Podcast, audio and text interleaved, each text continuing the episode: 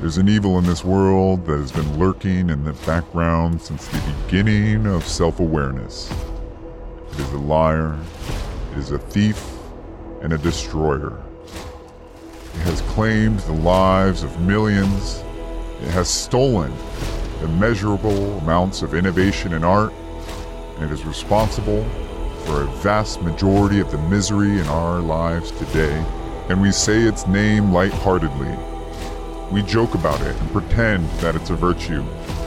We say that the best of us have it and that it's responsible for all the good in this world. Its name is perfectionism. Perfectionism will rob you. It will convince you that you are not enough, that you are not worthy, and that you are not capable, that you are wrong, that you are broken, that you are not enough.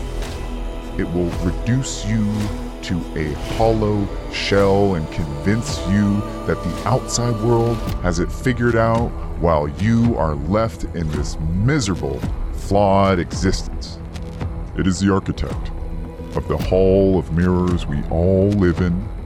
It is our master, and we its servants, commanding us to curate, to build, to create a facade of a fantasy existence that none of us live in, but that we are willing to spend countless hours keeping up.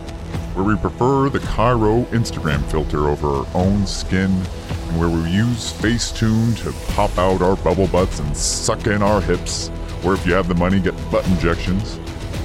But either way, this is an evil worth taking on, and I am calling on you to stand up and fight it once and for all.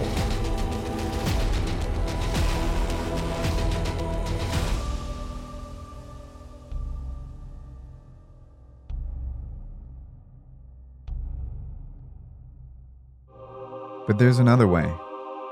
One that doesn't involve going to war with yourself. Because you don't need another battle. Perfectionism has stolen so many pieces of art from me. Told me that they're not good enough. Told me that I'm not good enough, that I'm too ugly, too you name it. Perfectionism has caused me so much pain. But it is not a demonic force out there that needs to be destroyed. It's actually the spiritual equivalent of empty carbs, and it fills the space where love, where acceptance, and where trust should be. Trust in yourself, trust in your genius, trust in your capabilities, trust in your hands and in your feet, and in what is in this moment. Our guest today is Sabrina Ward Harrison, and she's the author of several books, but my favorite is Spilling Open, which has lived on my coffee table ever since a listener introduced me to her work. And it's a collection of beautiful, messy, imperfect mixed media and hand lettering that shows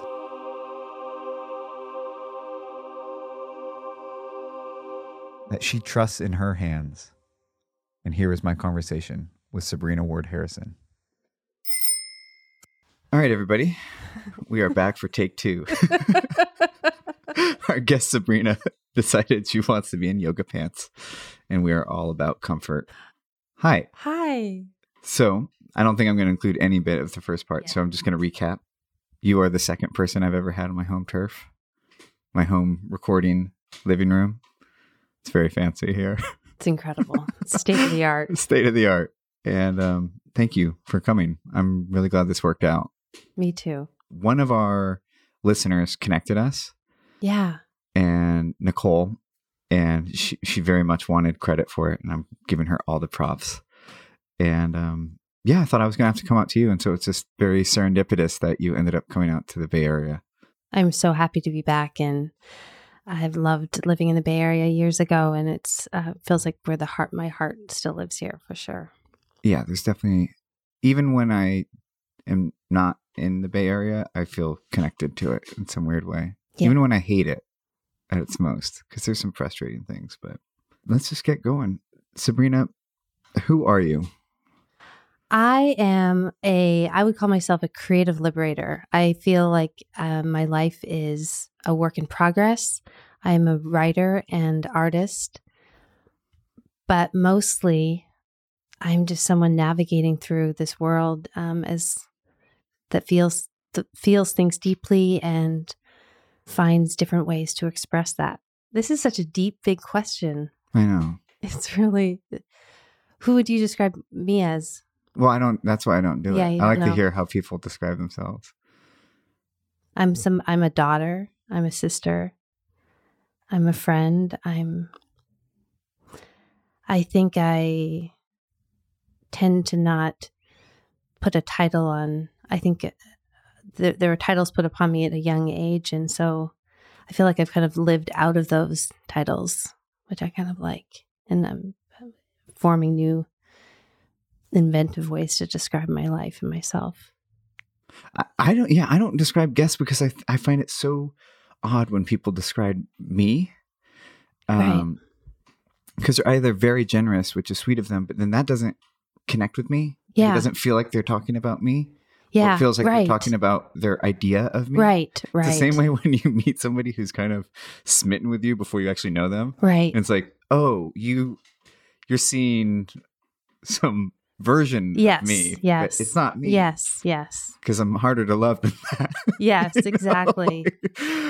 and it's just interesting. Like it's interesting to me when I meet somebody who very confidently loves to talk about their achievements in a way that I can't. Mm. Just shameless. Yeah. And I also love when somebody's just like kind of cripplingly humble. They're just like, come on, just tell me about Yeah. this cool stuff that you've done. This is broadcasting. Just Right, tell me right, the cool right, stuff you've right. done. And it's just interesting how people identify. Yeah. Because it's all you'll meet an artist that doesn't identify like they're you know, they consider themselves more of a dad than an artist. But to you, they're just an art person. Right. Right. So I have got to know you through the first book that was recommended to me, which is Spilling Open. The um, art of becoming yourself. The Art of Becoming Yourself, which definitely was liberating for me. Is liberating for me because it's actually a book that I'm not reading cover to cover. Mm-hmm. It sits on a table in in my house. It's like a it's a lone book that's always out, and I just kind of flip. Mm-hmm. It's one of those books that I enjoy, just almost like a deck of cards, like just Yeah. hitting a random page Yeah. and seeing what's in there for it. That's kind of the way I formed what I wanted to be when I when I set out to make it. I thought I want to be like a coffee table book, but then when you open it, there's this you resonate with the emotion in it, and it's sort of a surprising, like, oh wow, there's vulnerability in here and connection, and you kind of find yourself in the margins of the book, turning it and saying, oh, I've felt this way before. Yeah, for listeners, the book is like uh it's like an art book with like full bleed print hmm pages of your artworks, but since your artworks have words in them, it reads like Right. a book. Right. And it was put together like a book. It's as an internal structure that you kind of can't see, but there's a real there's a real sequencing and editorial process of the writing and there's internal five chapters in the book. So there's belong to yourself, growing pains, loving, realness and faith. Did you have it mapped up like that when you were creating it hmm F- while you were painting? Yep. Oh wow. Oh, Yeah. Yeah, I went the process and that's what I'm I'm teaching actually that this process of of making it because it was I never felt like oh I'm a writer and I'm going to write a book and I never had a sense of that being a dream of mine to do when I was young. Um, but I was keeping journals when I was in art school and studying graphic design and photography and I was just beginning to naturally tie the two together. And so when I made Spilling Open, I was pulling from my journals, and I had a great editor, Becky Benenate, who said, "You know, write, let's write further about this, like write further about your thighs." And I thought, "Oh my God, I can't be that." Vul-. You know, at that time, this was before blogs, and there weren't people like there was maybe a Nin's journal. There weren't weren't many women who shared their inner feelings, and so I thought, "What am I doing?" But I remember when I went to meet her, she said women have this sadness and they don't know where it comes from and i hope you'll speak about that and men and women but i feel called to do it How did the book come about? And we can actually take a step mm-hmm. back to if you want to talk about the journey up to the mm-hmm. book a bit. I struggle with the book in a way because you were 21, right? Or 20 Mhm. early 20s when you created it. And I just was not there. Yeah. when I was in my early, like I wasn't, I, I'm still not quite creatively there. It feels like, you know, like my comparison to you is tough. Uh, But I would question that too because do you resonate with those the feelings that were in there? I do resonate with the feelings Yeah. that were in there. And so the art for me, when I think about like a good artist, is someone who can like draw hands and feet. And I can't draw, you know, a nose for the best of me. Couldn't couldn't even draw that. So when I made it, I had to allow like the pages don't feel they feel as raw as the writing does. And the limitation on time when I made it, it wasn't like if I'd spent four years making that book, it wouldn't be what it is. It was like schlepping, you know, 20 spreads in my Toyota Tercel out to Novato and turning them in. And, you know, I remember taking some of the pages to my therapist at the time, Gary, and I brought them in like my first sort of batch of five pages. And it's about like, it was about feeling stumpy in sweatpants and, um, like acne and thighs. And I was like, what do you think? And he's like, what do you think? And I was like, oh my God.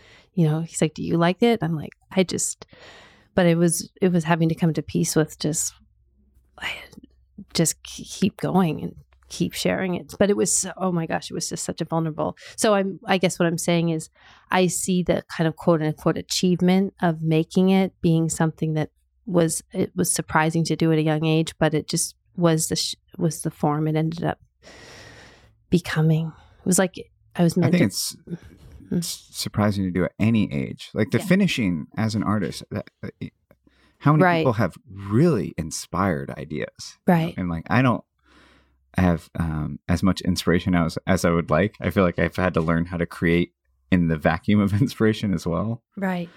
But What do you mean by that? well, like because I'm doing this as a living, like I can't. Right. I, I've I've stopped waiting for inspiration. Right. It like Right.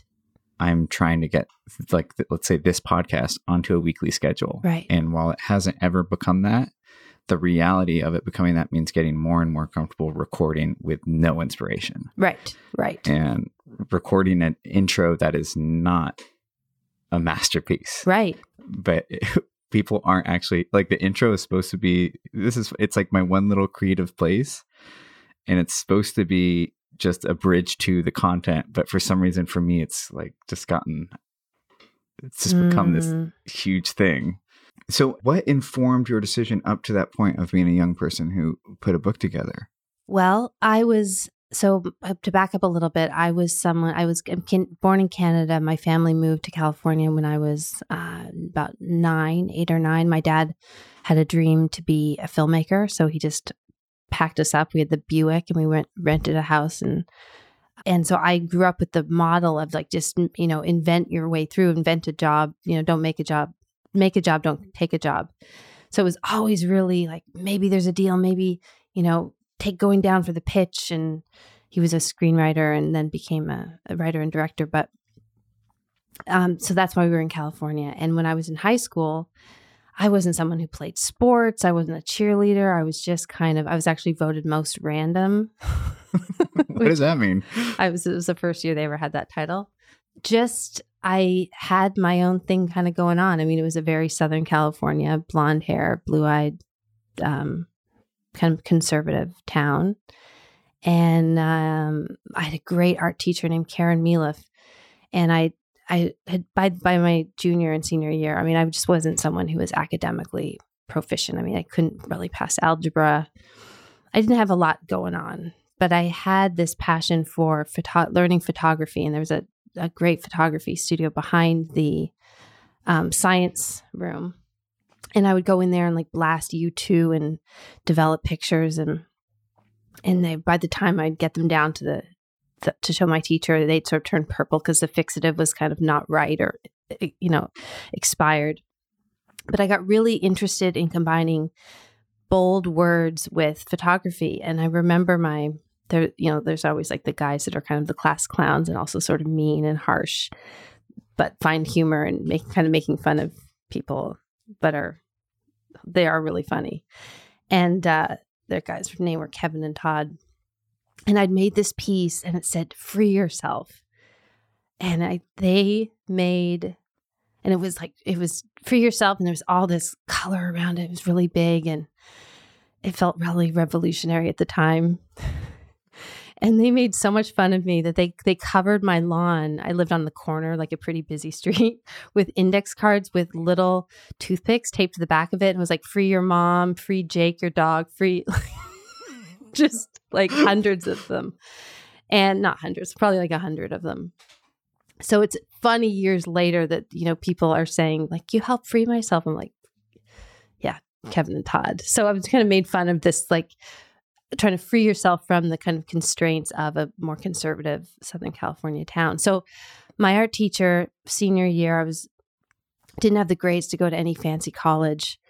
And she said get your head out of your ass and get up to art school so she'd gone to CCA, used to be called CCAC, California College of the Arts, back in the 50s. And so she said, you know, you know, she helped me put together my portfolio and sent it out there and went up with my dad, my mom, and my dad, and we saw a graphic design show. And my dad's like, that's what you do. That's what you do.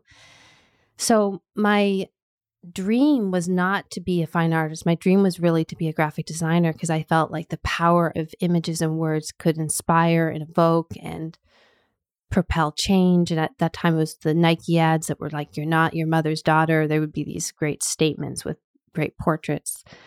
And so that was the path I headed down. And it was great because it finally had something in my life that I'm like, I can do this, where I'd never had that. So it was very quickly from going from someone na- voted most random to really within two years, Spilling Open was beginning. So it wasn't that I had studied art for years and years or written, and it was a pretty quick change and abrupt.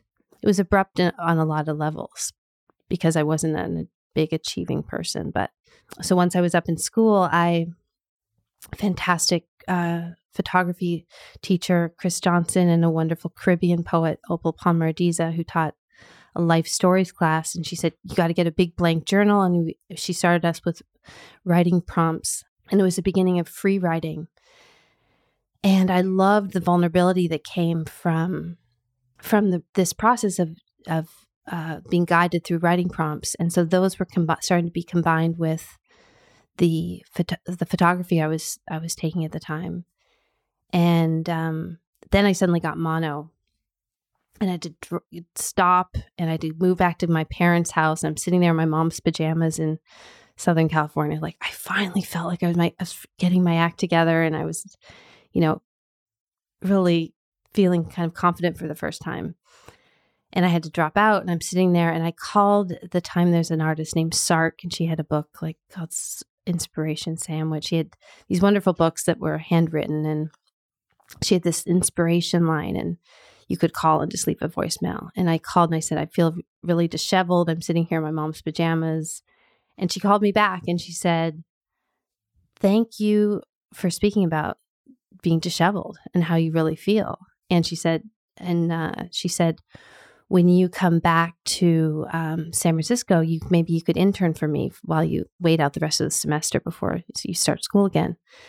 So that's what I did. I went back up to San Francisco and I and I met her and I guess I was 20 at the time.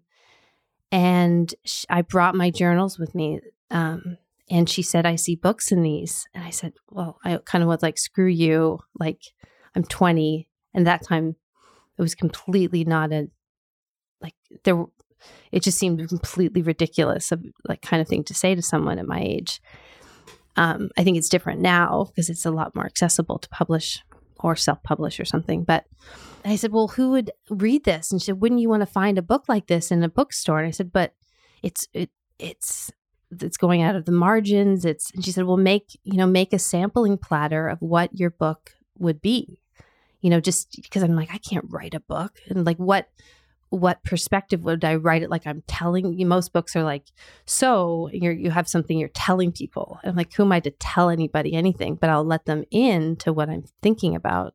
So I made these sampling pages and I took them, I made them on newsprint. I mounted them to Bristol board and made them on newsprint. I made them with just black and white with like a smidge of color. So I'm like, this book is completely will be so cheap to print. Like it's not even a big deal. I can just print it.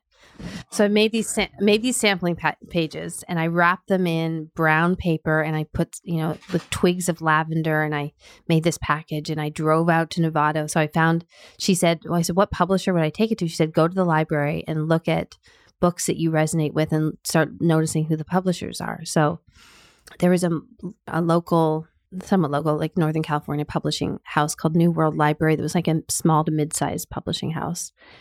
So I decide I'm going to take this package out and they're going to be like, what is this awesome thing? So I go into the publisher's, publisher's office and they're in this glass boardroom and I come in, I've got my like necklace with a book at the end of it and I tiptoe up and then looking at them, my face is completely red and I lean this package against their door and I'm like, they're gonna just they're gonna come out of this meeting and be like, what is this magic thing, right? this beautiful package. I'm like, it's all about packaging, right? So, so so I do it and I drive home. I remember calling my parents from a payphone after I did that. Like I dropped it off. It's so good. Get home and I wait and I don't hear anything. And it's over a week goes by. My dad gives me the talk about it's just great you did it. It's great you did it. Now you can contact them, you can ask for the art back, you can go back to school. And I'm so, okay. And then about a day or two later, this editor, Becky Benenate, called me and she said, This package has been leaning against our door for like two weeks. I don't know who it was for. And I just, I just opened it and I would love to talk to you about this. Can you meet? So I came in. Um, so she said, Can you come and meet me? So I dressed up. I had my graphic design portfolio, my black portfolio case, and I'm all my journals and I just I remember the dress I was wearing and I drove out there and I sat down in her office and that's when she said, you know, women have the sadness and I don't know where it comes from. They don't know where it comes from and I hope you'll speak about that. There began the process of she and I really collaborating on me turning xeroxing pages for my journals and then she began to see some internal structure. We started breaking them into thematically into these sections and then I would write further about certain some of the different themes and and then I began to once I had all the text solidified I began to bring the art together. And I used I would went to the Creative Reuse Center which was just where it's all you know you fill up a paper bag full of crap for 2 bucks so all the paper was I never I didn't go out and buy like brand new paper. And I didn't make I didn't go out and, you know, do photo shoots for the photos. Everything that I have, all the photos in the book were pictures I had taken in school. The the girl on the cover spinning is a girl I the year before I've been doing it in class a documentary about her life, Elise. So there was no sense of like, okay, so now it's official book making time. It was just really and I had to fit the pages couldn't be more than 12 by 12 in size. And so I would just do piles and piles of spreads. And that's was how the book started. But I, what the book um, started being formed. But one of my favorite completely Sabrina moments was I didn't know, like, they did never publish a book in color. So I assumed, like, it's probably going to be in black and white. Maybe it'll be a signature of maybe 12 pages that are going to be in color. But I need to, I'm like halfway through the process. I'm like, I need to kind of know. Like, so I remember sitting in the office. I said, So, what can we just talk about? You know, is it gonna we how many pages are gonna be in color? She said, Well, it seems like it's all in color, right? I'm like, Yeah, yeah, yeah, yeah. totally, totally color. So that was a huge, I was like, oh my God. That was the beginning of it and the the title came from one of the lists I made about what I wanted in a partner, and it was someone who spilled open. Mm. So that's how that came to be. Because I just always wondered what how the title would come. Was it a uh, obviously now it's like in so many people's homes. I mean, a ton of people direct messaged me when I messaged oh, mentioned did? that you were coming on. Uh, was it a giant hit when it came out? No. No. No. Okay. So this is a, there's more to the story. So so so I so we, the book's published. I go on this little mini book book tour to you know Pasadena. I actually went to Madison, Wisconsin. I went maybe eight cities. I was kind of like, wow, okay, you know that was a lot, and I kind of just want. And I had you know drama with the guy Alex in the book who I wrote about a lot, and he was this great graffiti artist in San Francisco, and he just would just lives were just getting this was just kind of bizarre and and it was bizarre being at these book signings because I was not of someone who wanted to be on stage or perform or anything. So I just I'm terrified. I'm sitting there. I'm taking my rescue remedy, and I'm up there talking about these like my th- I'm reading about my thighs to people with a microphone, you know, in front of people, and so it happened. I'm like, okay, that was that was a lot. Maybe I'll just go back to school. I really thought it was done, and because there was no social media, the beauty of a lot of this, which is also it's bittersweet is I didn't get to connect with any. I'd meet people and think these are people that would be my friends, but it was the beginning of the isolation that happened because of this career that started happening. I wasn't working at a graphic design firm where I had inside jokes with people and I learned like, okay, Susan handled that call this way. This is how I ask for this. This is how I negotiate that. I had no model of at that age. I'd never worked for a com- you know within a company. So there was a lot of suddenly business decisions and um i was just alone. I was alone. And so then along came i don't remember how it happened. It was a couple years maybe maybe a year later. And this amazing woman jennifer rudolph walsh was a young uh, literary agent. And she said this book needs to be further in the world.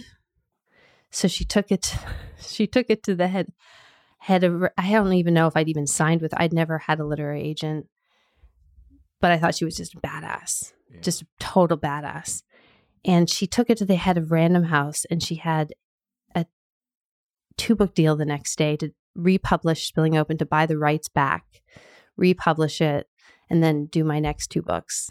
So suddenly I'm just down this rabbit hole of like suddenly things escalated then. So so that's how most people have the second version of the book. The first version And with Random House, then it was a huge success. Yeah. Okay. And you were like in the in the light. Yeah. Okay. Uh, uh, just I'm just curious like I want to get more into like big abstract ideas. Okay. But I'm just curious about the the timeline because it's not well documented. No. No, there's Mm-mm. no good Wikipedia page. Nope. no. like, so what happens? You get thrust into this liter, liter literary career mm-hmm. and keep going with the journey. I just I, I'm trying to catch up. Well, there's so there's so much to this story. There's so much to this story. Um, so after I made, so I finished, so spilling open, finished spilling open, and that's when I decided I'm going to go backpack through Italy, and I I set off and I backpacked alone through Italy, and then I made a book about that traveling there, and then I decided to, so that's Brave on the Rocks, but I wrote about Brave on the Rocks like ulcers. I began to get ulcers. I just was in over my head with with um suddenly having people put me a bit on a pedestal or be a role model to people. And I just wasn't someone who was cut out to be a role model. I just wasn't someone who I didn't want to ever. I was so, someone who had so many insecurities and compared myself to women, girls around me, that to think I would be someone that would be intimidating to somebody else or someone would be comparing themselves to me was just, I did, I felt really uncomfortable with, with being in that position like that. So I I didn't really embrace it. I didn't really say, look at this, what was the place I'm at and what I could do with this. It was like, okay, just keep. And I kind of downplay, I really downplayed it with also in partnerships with guys. I didn't want it to be some big difference. And that it was always became something. The difference? Yeah. Yeah. But when I moved to New York, I moved to New York at 24, turning 25 because my parents had lived there before I was born. I was conceived in New York, and uh, it was about two months before September 11th. So I saw the towers fall. I was supposed to be on a book tour for Brave on the Rocks that day. I was supposed to be on a flight. Um, so that was the beginning of a whole phase of living in New York through those years and um, making my next book, Messy Thrilling Life. But it it wasn't when I look back, it wasn't the happiest years. It was there was a lot of pressure I had on myself, and I was really, I really was alone. There was because of there wasn't social media. There wasn't like I do feel a connection with people because of social media now, and a lot of people that read my books then I had no, I didn't know them, and now I'm like, you guys are awesome. I love connecting with people. Yeah, yeah, it's really, um, feels really sincere, and and I'm like, this is my tribe how have you made a sustainable career out of this? Not career, how have you made it a sustainable lifestyle where you can manage the production schedule, you know, like mm-hmm. being a producer and marketing yourself and all the complicated parts of being a working artist these days? What what are the lessons that you've learned that have made it manageable? Because it sounds like you were kind of just like in this open ocean of mm-hmm. unmanageability. Mm-hmm. But when I talk to you now, because we've been talking back and forth, mm-hmm. you sound really centered. Like it sounds, yeah. yeah. Yeah. There's so much we could go to. Are we going to talk about recovery at all? We can. Yeah. yeah. I think when I, yeah, I, I feel more happy and centered and clear and, um, uh, like I, I completely comfortable with who I am and I like who I am now. I the art of becoming yourself. I think I've now like become myself. Took a while. it was the art of it, but I did it. I did it. And I think when I, I was reflecting today about there was a comment, a question about there's this big gap, you know, in in what your life as an adult and and I'm so you know when you look back and you think what would I say to myself then or there's a real window when I just let like I had had by 27 I had three books already out there was a feeling like I hadn't really gone crazy yet. And I needed to kind of go crazy. I needed to let, let everything kind of fall apart. And I look back and I'm really glad, grateful for that because, you know, I think we become interesting people by the things that, you know, things happen, things get messy and uncomfortable and painful. And, and there was a real window of time when that that was very true for me and I didn't need to share it. You know, I didn't need to be the self-consciousness that comes with sharing such personal work is is not is not a positive thing, you know. And so and it's not we're not exhibitionists. No. Right? So it's not about sharing every single little thing. Like there's lo- there's lots of things that I go, you know what? This probably isn't helpful to anyone to share this. Mm-hmm. And mostly to yourself, like giving yeah. yourself the space to live through it, you know. And I, um, I moved from San Francisco out to um, north of Santa Cruz to a place called Bonny Doon. I lived in this old schoolhouse, and as and I just, I mean, life was. I had this old Mazda Miata I bought, and the roof, the heart, the heart I bought on Craigslist. The hardtop flew off on the freeway on the 101. Well, I almost killed an entire family of people. But so I had this this roof, and I would wear jet blue earphones and like wear this hat over it, and I would play my like Discman, and I would just drive like a bat out of hell down from San Francisco down back and forth. And you know, I was just like rolling spliffs and drinking tequila, and it was just incredible. It was absolutely fantastic. It was absolutely it, you know things it's good until it's not good anymore and right. it's just it was great i had these long braids in my hair that would just like tie up and i had just and i would walk out on over the cliffs of the ocean through these brussels sprout fields and i'd wear these big muck boots and i had no cell phone reception there and and just paying attention to the light and it was what i called the true living project and and it was you know beginning to see so much of uh, technology and f- cell phones. I guess it was right around the time of the iPhone coming out, and I just loved that. I just, I think I just, uh, I just went off the grid, and I, and I think that's when people started being on Instagram.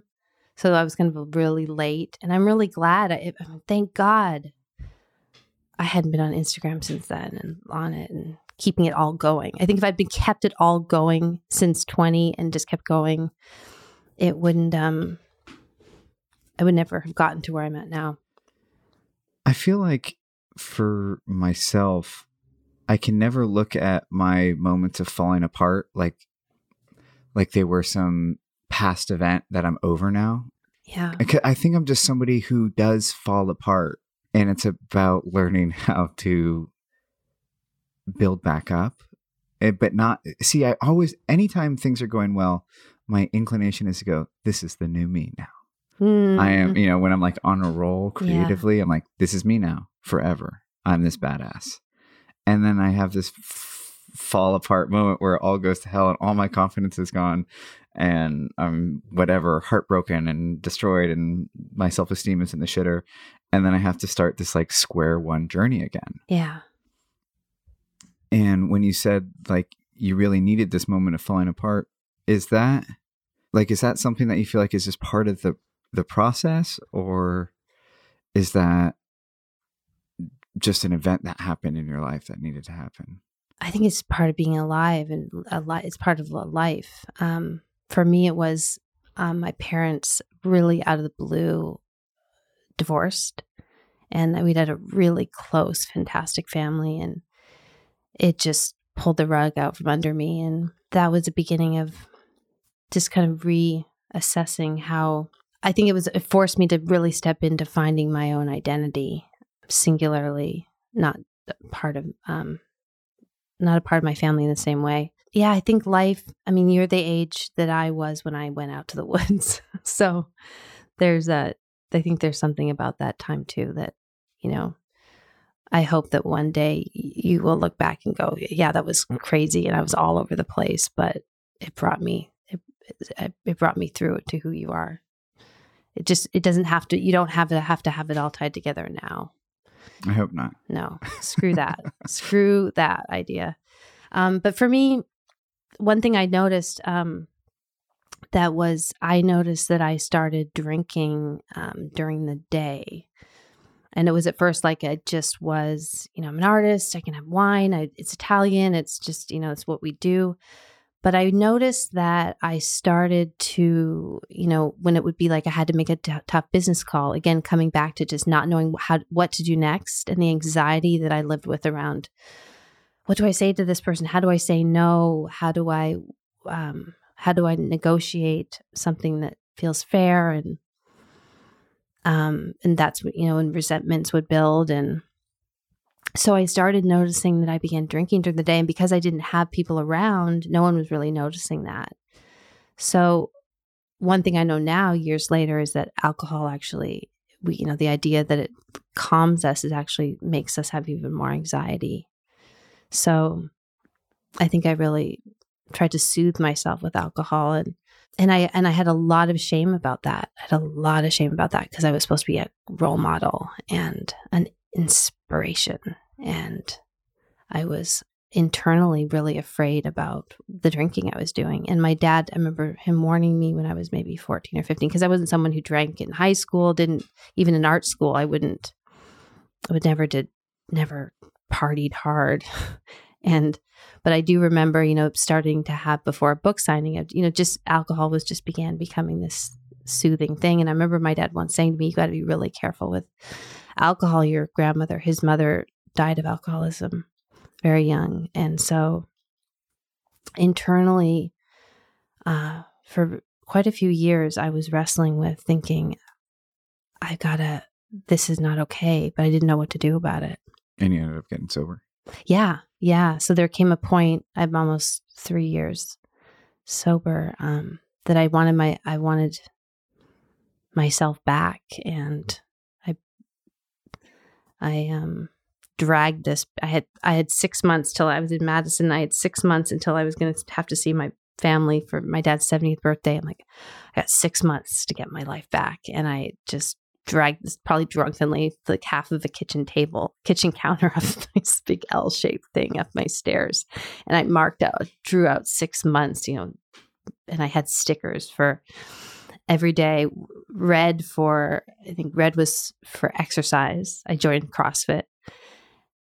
Green was for eating healthy and i was up doing started to do the whole 30 and then yellow for was for not having chardonnay like not drinking. And i just said i just was uh i was it was, it was just a turning point. And so and then i um about three months after stopping i went into the rooms and started the 12 step program that has been fantastic It's a really cool journey. yeah not without its fair share of trials. Yeah, Yeah. yeah. But it brings us to our humanity. And in a way, I'm grateful that it had to get kind of bad before it got better. Because it's, if it just had stayed kind of halfway, I think I'd be living. I wouldn't be, I wouldn't be a very happy person. So, with the the theme of like becoming yourself, which is something that I deeply identify with. Like my, I think my goal for this project of kind of being a little bit more public in my life mhm. is to learn how to be more Sam every day, yeah, like how to be unapologetically Sam, yeah, not who I think Sam should be or who I want you to think Sam is. yeah, and it's an interesting journey where you kind of you know you you end up trying on things that you you know your favorite people do and some of them feel right and some of them don't feel What quite can you give a, an example or something? oh i don't know like little uh mannerisms of like your favorite comedians or like habits of your favorite writers you know and you just try on Could you? What's? Can you think of something? no but Okay. i should be able to think of something no i can't but that's Okay. because i have a, a terrible memory Okay. what are the the the practices that help ground Mm. you in who you are and help remind you of who you are and you can add what are the big moments where you realized who you are Yeah. It's interesting about vulnerability because it feels, I think, and I don't necessarily want to put this in the podcast, but it's just a lot around my recovery that just like my bottom, you know? Like my bottom was um, really this the strength that comes through from from recovery is pretty powerful. Um can we move on and I'll come back to we circle around? sure one of my favorite things about your art is how uninhibited it is like Mhm. loose Yeah. and wild and untamed and unvarnished and i went to school for product design where it was about rendering perspective and lights and shadows and Right. everything had to be perfect and Right. i was not that good at it actually and uh, it really has my artistic journey is really about unlearning a lot of the stuff i learned in art school Mm. how do you work around perfectionism or how do you accept the art that's coming out because often for me my vision is technically above my skill set you know so Yeah. what i'm going to produce isn't going to match the vision in my mind Right. and that that can be really off-putting to me rather than i know like the correct way is to just be like this this is what you could do today Right. It's like that Ira Glass quote about like our taste doesn't match our level of taste doesn't match our ability. Like i Just- haven't heard it's it a great quote about just knowing when you don't you don't feel like you're really good at something but your taste level you know what good looks like and you're like this is not you you know you want to be at this level. You know what you know what works and so you're wrestling with when it's like it's not quite there. Um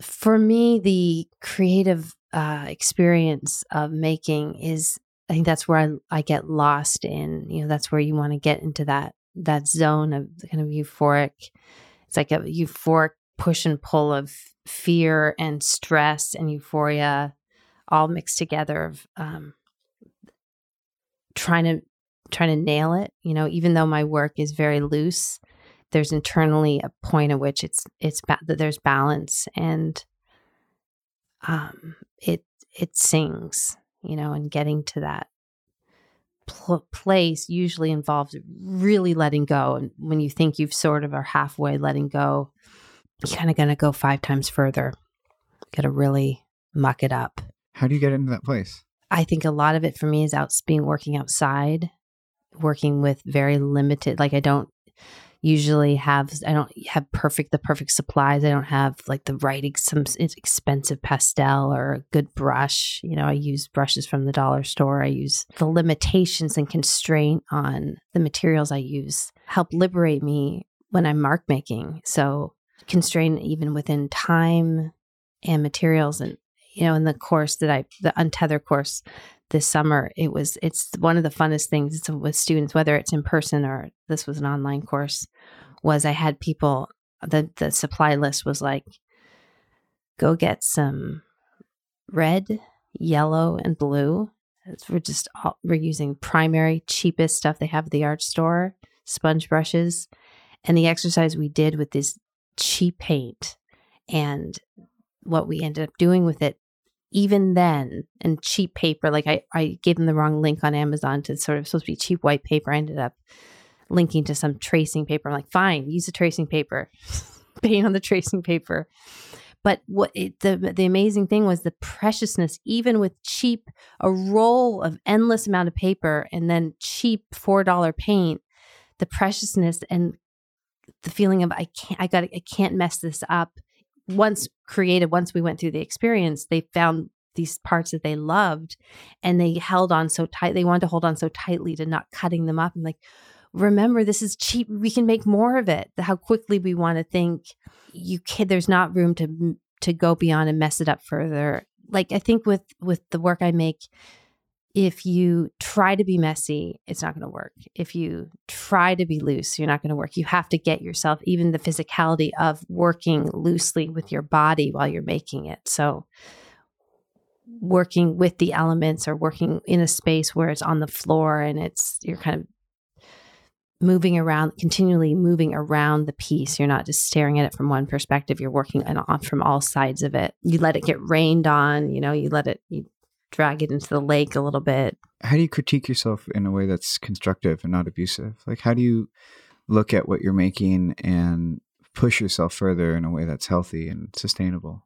It's in a way, it's my favorite part because it's it's the maybe it's a partly for me it's like the graphic design part like i like the i like wrestling with it's not there yet it's not working yet i don't think i go i always i always go in through the, to the mindset of like I, I forgot how to do this. I forgot how to paint. I suck. This is stupid. This is stupid. This is stupid. And then it's like well that's interesting. And then oh that's stupid. Oh you're trying too hard. That's stupid. And then like oh that's interesting. And then um and there's something then it and then you step away and you kind of come back. And and i always find there's a bit of alchemy in, in making where you know something stuck to your foot like there's a piece of fabric stuck to your foot that would happen. And um and like oh this this is gonna be this is gonna work great in the collage. And you kind of needed that like one circle of orange that just made it sing. Um i remember having a boyfriend that once said to me who i'm not with anymore years years ago. And he said you know you always have stuff or he said I'd left a scarf. A scarf had slipped up. My mom's scarf had slipped off. That we had been at a bar, like we were out in Michigan, and it slipped off the back of. And I, oh, oh, we were like five minutes away. I said, "Oh, I, my, I realized I left my scarf. It fell off." And he's like, "Oh my god!" And he was so frustrated. And I said, and it had been. I, I think I hadn't seen him in about a year. So at that point, I just was living in. I guess. Oh, I left that part out of the story. So I was kind of going to live this normal life. And I met this guy in New York and we moved back to California and we were setting up a life and I was 25 and to, you know, and then he moved to China and I felt like I kind of had a second chance at, that's when I moved to the woods and I just, I was like freedom and let's do this. Let's continue to become myself further because I was roasting chicken and going to Pilates and I'm like, this isn't, I can't end here. This, this can't end like this. So, but I remember seeing him then about a year later and and it was great because he said, you know, I had just I was and I said, John, I have shit stuck to the bottom. If you saw what my life was like now back in San Francisco, I said, I've got stuff because he was really wanting us to get back together. And he was like, why can't this work? And I said, you, I would drive you crazy. Like this is who I actually am. This is, this feels, I'm not explaining it so well, but the, the essence was a great reminder to me that thank God I thank God the scarf falls off. And you know that the way I live is the way I make work. And like I had to t- totally change my outfit about eight minutes getting here. Like yeah. let it just let life like let it happen let it be different. And yeah, and let people be themselves. Yeah. I mean, I have been on both ends of the spectrum where I really like somebody, but I kind of wanted them to change in a couple different little ways. mm-hmm.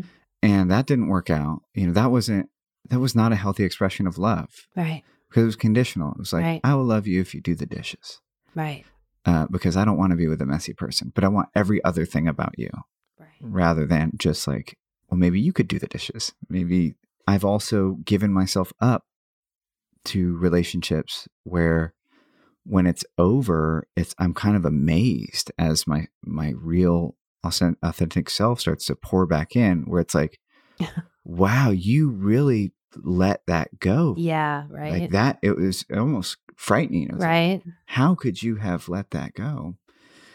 And I feel like I've reached a really healthy place with it where like a few people I've dated this year like pointed things out like they're a problem. And I'm just like, then go, Yeah. you know, because this is not mine to change. And I, with one of them, my my exact words were, "I feel like a really healthy expression myself." Mm. So it's it's this or go, and we ended up going, and it felt right hmm close is not a good excuse. you know, like, oh, this almost works.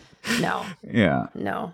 Close becomes bigger and bigger. Bigger and bigger. And I guess it works with with people and with art, but I'm so much harder with myself creatively. Like it's it's so the if I wrote down like what do you want, Sam? What do you want this year? Like getting really comfortable with where I'm at and with what I'm creating would be high up on that list. And what do you want internally? I think internally I want to be okay.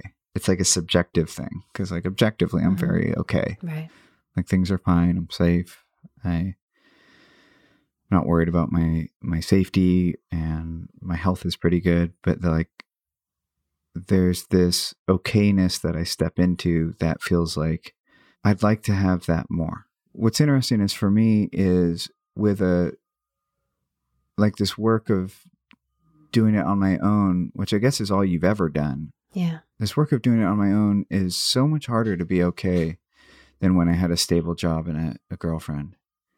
Even a girlfriend that I like that wasn't a great fit. Right. There's just something about having that partner that for me is just like, okay, we're cool now. right. Like we have a life track. Th- I no longer have to search for this hmm mysterious person. Like, I have this avatar that the stand-in for that, and I don't have to worry about where money's coming from. And this journey of being an artist has tested me spiritually in ways that are really challenging.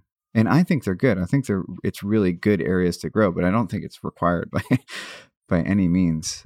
Like I don't feel obligated to learn how to survive as a self-employed person.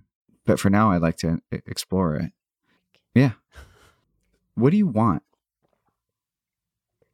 Like what do you want out of this short period of time that we have here? Um, I want a house on the lake with a dock. That's an awesome goal. I do with the Adirondack chairs. Yeah, that I really do. I would like that. um, I wrote to myself, I wanted a house on the lake with a dock, and then I wanted to be able to go spend time in Italy. Um, that sounds kind of superficial, but I like I, I feel I'm past the point of I don't want children. I don't necessarily want to get married. I feel like I should say it's really hard to do a podcast with right in front of like looking at you. I can tell this is super different for you. Yeah. Yeah. I feel really sh- kind of self conscious. Well, we're friends. I mean, we can like if it if we listen and it's total garbage, we can just do it again some other time. It's really not. Yeah. Yeah, I know that doesn't make anything go away, but the feeling I have right now is the feeling I used to have when I was on book tours and things. It's like this is just it's like inter- it used up so much emotional energy to be nervous that I remember that you just ex- you be so emotionally nervous. are you sensitive? Yeah. Yeah, you might be vibing off of my energy too. Yeah. I am all over the place. Yeah. Like any unease you feel might just be residual. Yeah. My mom's getting mar- married tomorrow. There's a million little things I have to get done. So Yeah. all kinds of like taxes and all kinds of shit. So it might be me bringing that. Or here as is. yeah, this is the most as is. I mean, there's guys blasting the boombox outside, and Yeah. That's just life sometimes. I think the shift of turning the focus on me to now having a format to be able to turn it towards my audience and help them. Like, I think that I get so much gratification in watching other people get free. And I didn't think I could translate that into something that I could reach further. I thought it would be I'll always have to be in person, which I love being in person. But again, as an introvert, there's a lot that goes into preparing to be with people that you don't know, that people that have expectations of you, and so on and so forth. It's always amazing, but it's a lot. I can't do it. Maybe you can do it a couple times a year. So the format now of the courses, I always thought I can't teach online. That seems like it's going to be so flat. But the challenge of like, well, if I was, how would I? How would I do that? How would I actually bring freedom to people without, you know, being in front of something and showing demos of me? But really, so when I created Untether last summer, I was like, well, we're just going to go look for shit on the street. Like I'm filming the guy I film with. We just, there's something called Hippie Christmas in Madison where there's a day when every, all the college students move out. They have one day before they have to move in. So just, there's just stuff all over. And it was, I used to find the best stuff on the street. Like lamps and couches. Lamps and like, I found like, you know, blenders and, and then I'd find cool stuff and I'd make art with it. But so we filmed that and, you know, the first when we first started shooting, it was I was kind of pulled together, and by the end, I'm just you know, well, I got a fanny pack, I've got you know just stuff. That has been really fun to to break up the format of the traditional way of teaching online and bring it more like a documentary film way. Like, how can I get people to loosen up? So I, it's by me being really loose, and so because of self publishing is now you can have your books on Amazon, you can it's you can do beautiful full color books. I feel people have always would ask me like, "Well, how did you make Spilling Open?" And so I feel there's a, so many people out there that have journals that they've kept that want to share it, want to have something to leave behind for their children and children's children, or to be able to have just share their journey and their.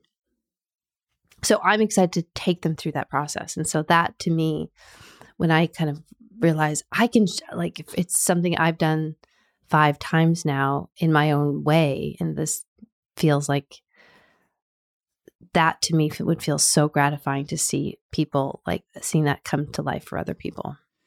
Yeah, there's a a bad valuation on impact where like the value has been skewed to like the masses, right? Like it's not valuable unless it's affecting like lots of people. Right and that i mean that's where i'm at kind of creatively is you know i want anyone who can get something from this program to hear it. So obviously i want it to go as far and wide as it can but what sustains me is not the photo that got a ton of likes mm-hmm. or it's not the episode that like hundreds of thousands of people listen to.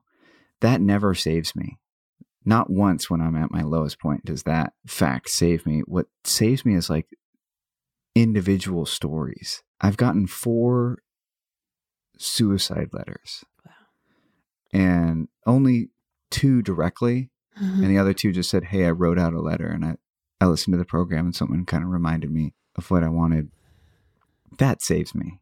A handful, a dozen or so people have told me that they got out of shitty relationships not because of something I said, but because of something inside them that woke up. And I love that part of being a creator in this time period is that you can connect. And mm-hmm. I'm trying to figure out a, like a healthy way with boundaries to do it.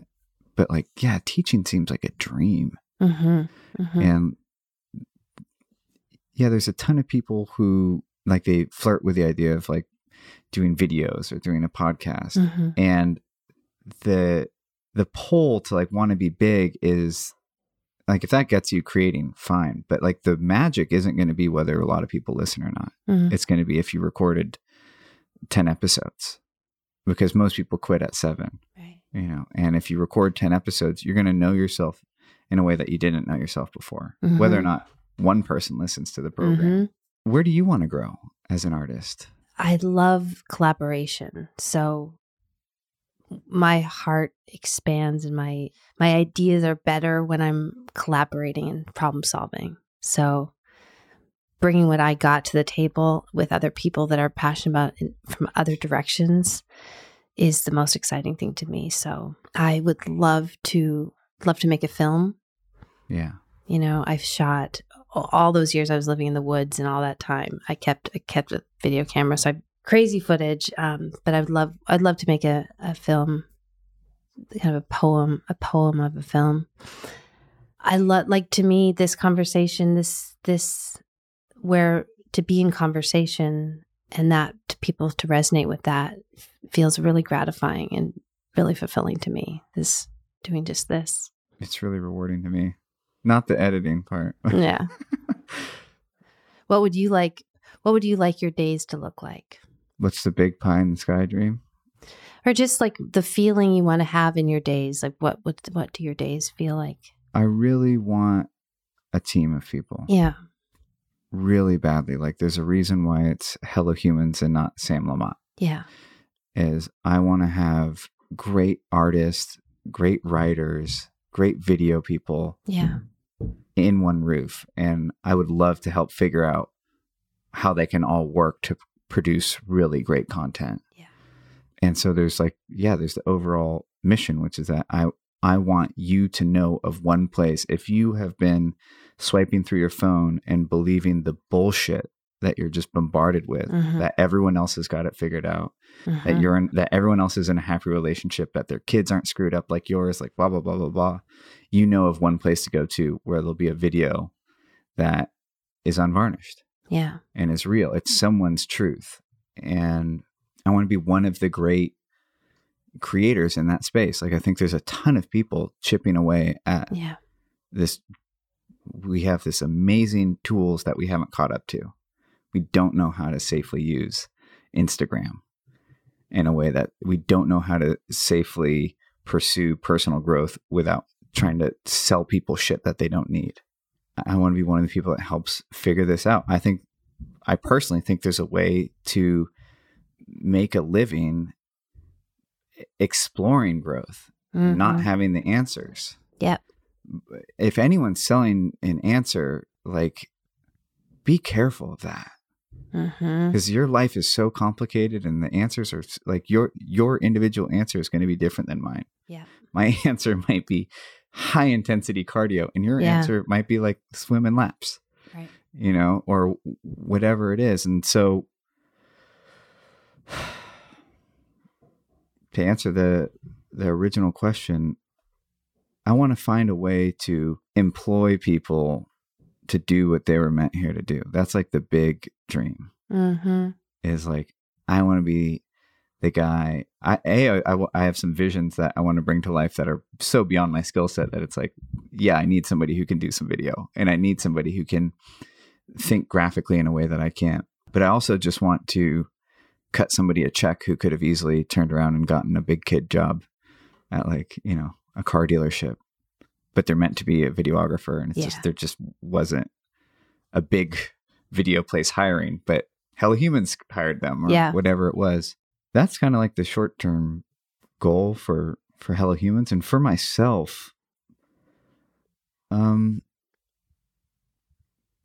yeah, like I am not certain I will ever get to a place that's like fully stable in a way that's like crash proof.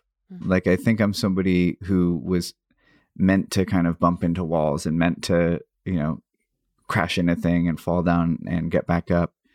And this is something that actually has, you know, if you measure my growth in the past, just year even, I have grown tremendously. I'm, I'm in a different sport than I was last year. And it's not because I'm failing less or that I have less problems or that my life is more stable. It's that I've gotten more patient. Mhm. I've become more patient than problems when they arise. And I've become more powerful than the problems. And I have learned how to crawl when I can't run. And my crawling form is perfect. Mm-hmm. I don't know how to run creatively and produce lots and lots of content sustainably, but I know that when I feel like I absolutely can't go any further, I know how to crawl in a way where nothing can take me down. And Yeah. it's less sexy than like being this fast paced Yeah. creator. I love being in that manic, fast, productive place. But I don't think I can hold that all the time Mhm. so the goal for myself is to be able to set myself up for those wonderful manias Yep. when they come. Yeah. Like just have it all there. So when it hits, I can move Totally. and to get better at crawling. Yeah. You know, so where maybe right now where I feel just debilitated, it might be like I can only work for an hour. Maybe I can come to a place to where I can like, you know, learn how to kind of pitter patter for four hours. Super duper depressed. Like that sounds like good progress. And I don't know. I want to get better at enjoying novelty where not everything needs a purpose. Mm-hmm. And I want to get better at remembering how much left there is to explore. Yes. Because I'm a I'm a process and efficiency person. where Mhm. Right away, I'll map out the room and just be like, "This is a room. There's four walls and a door. Use the door to get out of the room." And that's all my mind like needs at its surface level but i i would love to get better at going what texture is the wall Yeah. like the novelty of it yeah. What style is the door yeah. when was this room constructed and by whom Right. Right. what was this room originally intended for like there's just a pair of glasses that you wear when you're like 8 where you don't know anything so you're mapping all the time you know you're like mapping everything you're mapping what this building is and why it's here and like this building is definitely different from that building and as an adult i can very quickly just go yeah skyscraper Okay. that's it Yeah. Yeah. not individual buildings someone designed for a purpose Yeah. this was their artistic vision look at the small differences look at the colors that they chose Yeah. and the materials that they selected and Yeah. the novelty of it sorry for taking over No, I asked you the question. yeah I think it's going to be so good for you to have a team. me I- too I would love, side note, love you to meet Austin, the guy that I film with. He's uh, one of us that type of feeling it deeply, kind of lost. He's the same age as you and just searching and wanting, you know, sort of not doing, you know, was driving Uber, but he's like an incredible filmmaker and wants to be making meaningful work. And, but I've noticed for myself, even because I had to work with somebody else to make the course, that having someone else I was responsible to showing up for just was a game changer. So it just took me out of just this and the head game of I have to move this whole thing forward myself. It's just such a draining. yeah i'm not a lone wolf No. i'm i think that's why when i'm in a relationship like something else takes some okayness takes over Yeah. And so I don't want to put all that pressure on my next relationship. So I'd love to find a path, Yeah. Yeah. a community Yeah. that isn't built on sexual desire. Yeah. you know, it's just built on friendship and Yeah. collaboration and Yeah. things that are more likely to be sustainable. Hopefully. Yeah. You've been really generous with your time. Do we have some questions from the audience? Oh, yes. Oh, my God. we do. Thank you for reminding me. Uh, we have questions from Nicole, who put us together, actually. And she has read all the books, so she's even she's she's more prepared than I am. She wrote, "With freckles and messy hair, bruised knees and chapped lips, this morning I am splendidly imperfect and alive. Another bath it will be. Bless the mess." She wrote, This passage above is one that I've copied down again and again, created art with, and even hung on my refrigerator mm. as a reminder of myself over the past 15 years or so. Do you remember what was going on in your life specifically that inspired you to write this? Yes, I do. Thank you, Nicole. I actually found that journal page just a few, just a few. Fuck, it's like a lion up there. Are they, they're moving furniture or something? Ah, it's just unbelievable. Oh, this is doomed. They're vacuuming. I don't know. Maybe we may wait five minutes. Yeah, let's do it.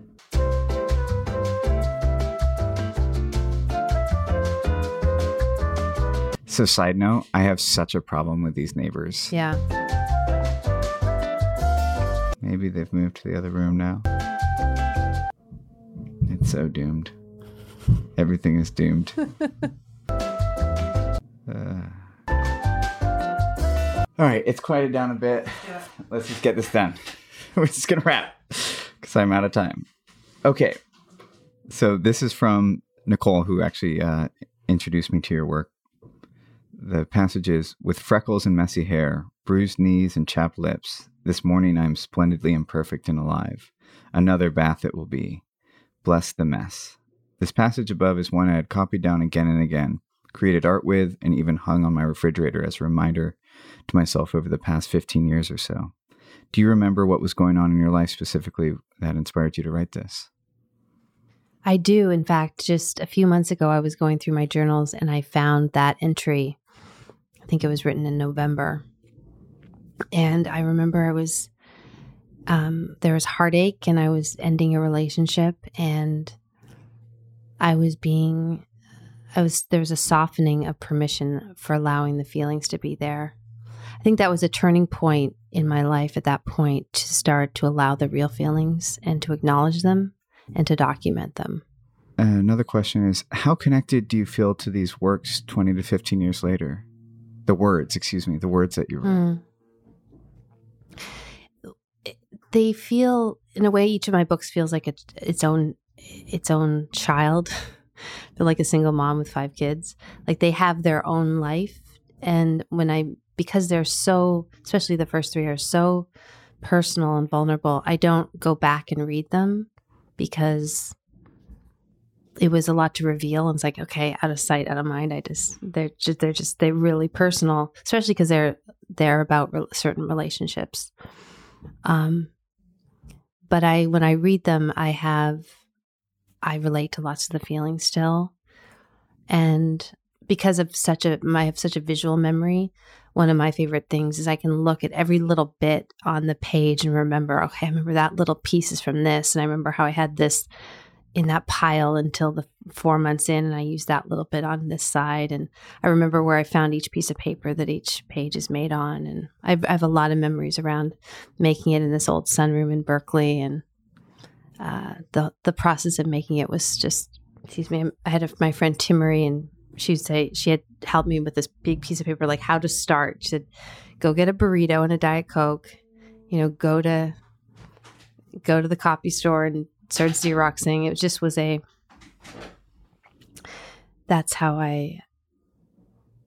Uh, I have a lot of memory around creating each page that way. And this is the way I like to end every program.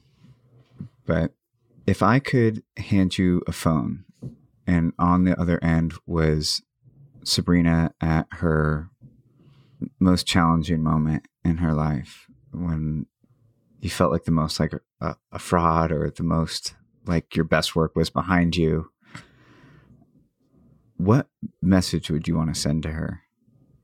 It would be live it all, live all the way through it. That nothing you are experiencing will not be of use to the person you are becoming and let it be mucky, let it be messy and give yourself that permission to to live it all the way through, but to keep living it. Thank you so much for your time. You're welcome. Thank you, Sam. Hey, so that's the end of this conversation. But if you don't want the conversation to end, you can follow us on social media on almost every platform. We're at hellohumans.co, except for Twitter, which has an underscore co. Our website is hellohumans.co. We have great stories, videos, and the episodes live there as well. And for more of our guests, for more of any of our guests, I always post their social media, their books, their videos, their art in the show notes, which is another word for the podcast episode description, and it's available wherever you're listening. I promise you just have to click around. If you'd like to help us out more, there's a few ways you can help. Please share this podcast with your friends or people that you think would get value out of it. Writing us a review on iTunes is incredibly helpful for our ratings. And also, of course, this program is not possible without listener community contribution. So our patrons are our financial backbone of this product. That's how we manage to do this ad free.